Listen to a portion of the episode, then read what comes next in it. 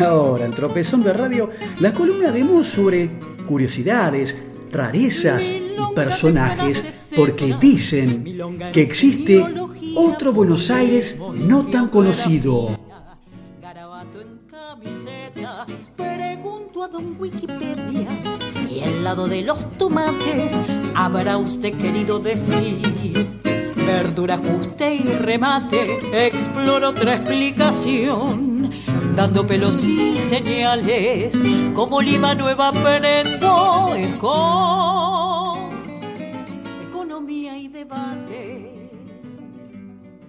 Llegamos así a un nuevo cierre de este capítulo 48 de Tropezón de Radio aquí en este año 2021. Y hablando un poco esto de historias no tan conocidas de la ciudad de Buenos Aires, todos ustedes saben de mi afición por, los cafés, por, los boliches, por el bar, por la confitería. Así que hoy voy a recordarles que allá en, macho, perdón, en mayo de 1852, el genovés eh, Vicente Costa, que había arribado hacía muy poco tiempo al país, abrió una confitería en Florida 92, entre Cangallo y Bartolomé Mitre. La bautizó Del Águila por un emblema de bronce con la figura de esta ave en la fachada del local, tomada a su vez del grabado que ornamenta la moneda estadounidense de oro. Costa se embarcó en 1869 rumbo a Italia en un viaje de descanso, pero falleció a bordo de la nave que lo transportaba, cercano a llegar a Lisboa, en Portugal. En su agonía, ofreció toda su fortuna a los comandantes con la condición de que sus restos fueran traídos a Buenos Aires pero para no quebrantar una ley de mar de la época, su cadáver fue arrojado al mar. Su heredero fue Jerónimo Canale, quien hizo construir en el mismo lugar un hermoso edificio y lo embelleció con instalaciones de gran lujo, conservando igualmente el nombre anterior de Del Águila. Rápidamente, la renovada confitería se convirtió en un foco de atracción para la clase alta porteña. Su creciente fama se debía en gran parte a su ubicación estratégica en la calle Florida y a la asistencia de las familias que tenían abono en el antiguo Teatro Nacional, que estaba situado a pocos metros.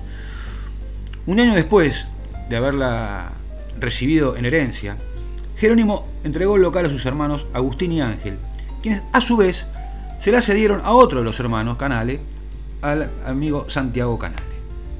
En 1900, la confitería se trasladó a un nuevo edificio en Callao y Cangallo, cuando gozaba ya de gran prestigio, en especial por la excelente calidad de sus masas. Allí estuvo 16 años hasta que pasó al lugar donde por tantos años la conocieron los porteños, la esquina noroeste de Callao y Santa Fe. Cerró definitivamente sus puertas en junio del 72. Para muchos, la del Águila sería la confitería más copetuda de Buenos Aires.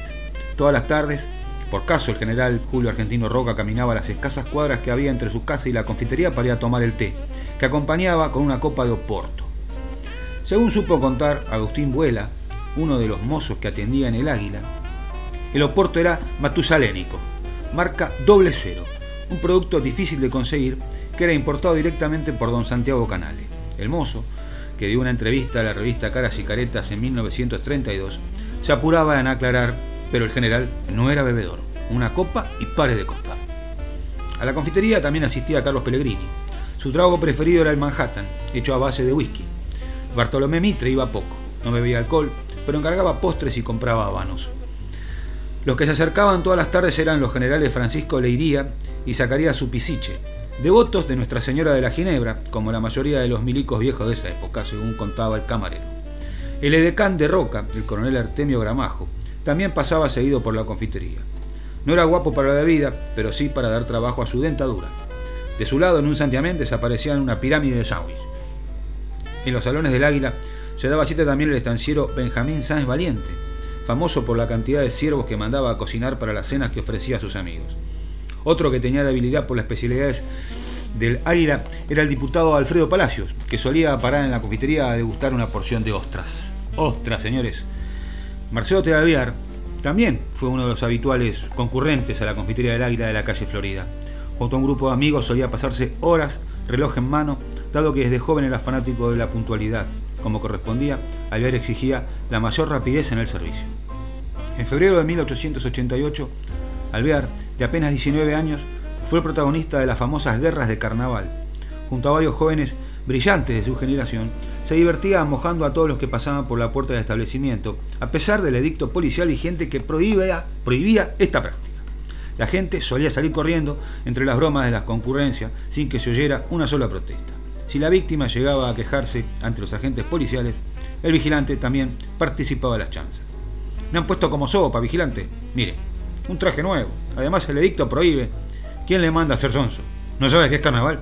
Vaya a su casa y tiéndase en la soga. Solía ser la respuesta de la autoridad.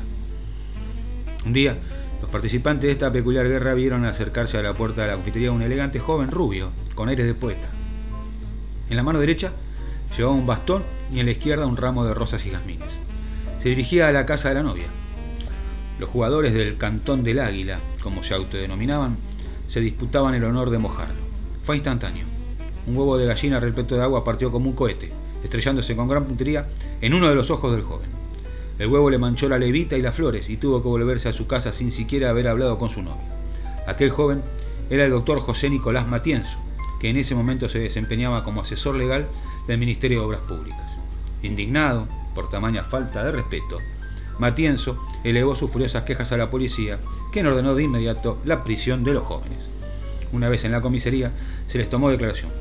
Fue imposible saber cuál de ellos había sido el autor del huevazo, aunque se supuso que había sido Alviar por la excelencia de su puntería. Capricho del destino, 40 años después, el doctor Matienzo llegaría a ser ministro del Interior en el gobierno de quién? Sí, del doctor Alviar. Y para cerrar debo decirles que no solo don Julio Argentino Roca acompañaba sus meriendas con un vasito de oporto. Quien también solía hacerlo era Leonora Acevedo, la madre del escritor Jorge Luis Borges. Alicia Jurado recordaba en sus memorias, me parece verla, menuda frágil, vivaz, siempre elegante, con una chispa de humor en sus grandes ojos claros, sirviendo el té en su departamento de la calle Maipú y más tarde el oporto con galletitas dulces a la usanza de otras épocas. Muchas veces, dice Jurado, Leonorcita me invitaba a tomar el té, aunque no estuviera su hijo. A veces iba a Norá y otras mujeres amigas de ella. Terminado el té, se prolongaba la sobremesa y se servía oporto con galletitas con marrón glacé y con otras confituras. Algunas personas se retiraban en el transcurso de la tarde y otras nos quedábamos hasta que llegaba Georgie, porque así lo llamaban a Borges, para saludarlo. Un día Borges llegó a la casa, saludó a todas las mujeres y al ratito dijo, si me disculpan, Voy a darle la mano a Monseñor y vuelvo. Entonces, una de las mujeres que todavía rodeaban la mesa se alborotó. ¿Dónde está? Yo también quiero verlo. Y Leonor le contestó, ay, mi querida, será la próxima porque vino por un momento y se fue. Cuando Georgie volvió, la mujer le dijo muy seriamente, Borges, usted es un guarango. Cuando todos esperaban una reprimenda por la figura utilizada por el escritor para disimular, en realidad, su ida al baño, la contestación de la mujer los dejó atónitos. A los monseñores no se les da la mano, se les besa el anillo en señal de respeto. Y ahora continuamos, y como cierre final del capítulo de hoy, con canciones con historia. En esta ocasión, la canción que, que les voy a traer tiene una historia bastante particular. En 1971, en la ciudad de Montreux, en Suiza, llegaba el grupo Deep Purple a grabar su último álbum, Machine Heat, en el estudio de los Rolling Stones. Dio la casualidad que en el casino de dicha ciudad, esa misma noche, actuaba Frank Zappa eh, y el grupo observaba el espectáculo desde su hotel. En un momento, alguien tiró una bengala e inmediatamente el casino quedó envuelto en llamas. Los asistentes pudieron escapar y el grupo que actuaba esa noche perdió todos sus instrumentos. Deep Purple, desde su hotel, observaba impresionado el incendio del casino que quedaba al otro lado del lago. El humo y el fuego se reflejaban en las aguas. Fue ahí cuando el bajista Roger Glover escribió en un pequeño papel la frase Smoke on the water, humo sobre el agua. Y después Ian Gillian escribiría la letra de la canción. Para el que no me crea, puede buscar en YouTube esta canción con subtitulado y van a ver que la canción relata todo lo que sucedió esa noche. Así que los dejo por este martes con Deep Purple y en Humo sobre el agua.